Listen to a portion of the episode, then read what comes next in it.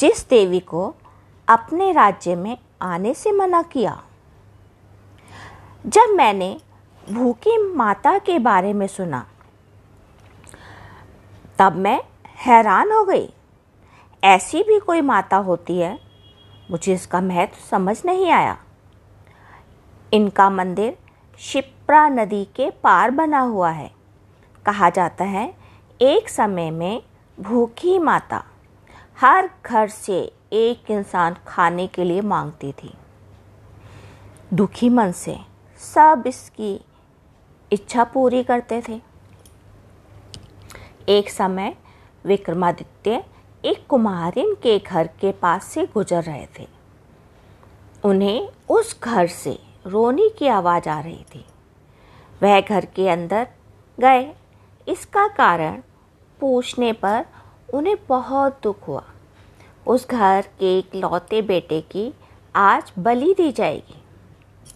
राजा ने उनका दुख दूर करते हुए कहा, आज आपका बेटा नहीं, उसकी जगह मैं जाऊँगा। राजा ने भूखी माता के मंदिर से लेकर राजमहल तक अनेक पकवान बनवा कर रख दिए। उसके बाद उन्हें राजा की तारा तैयार किया गया।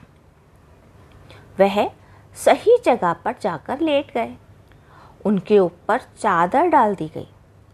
उसके ऊपर तख्त बिछाकर अनेक पकवान रख दिए गए। माता उनकी आव भगत से खुश हो गई।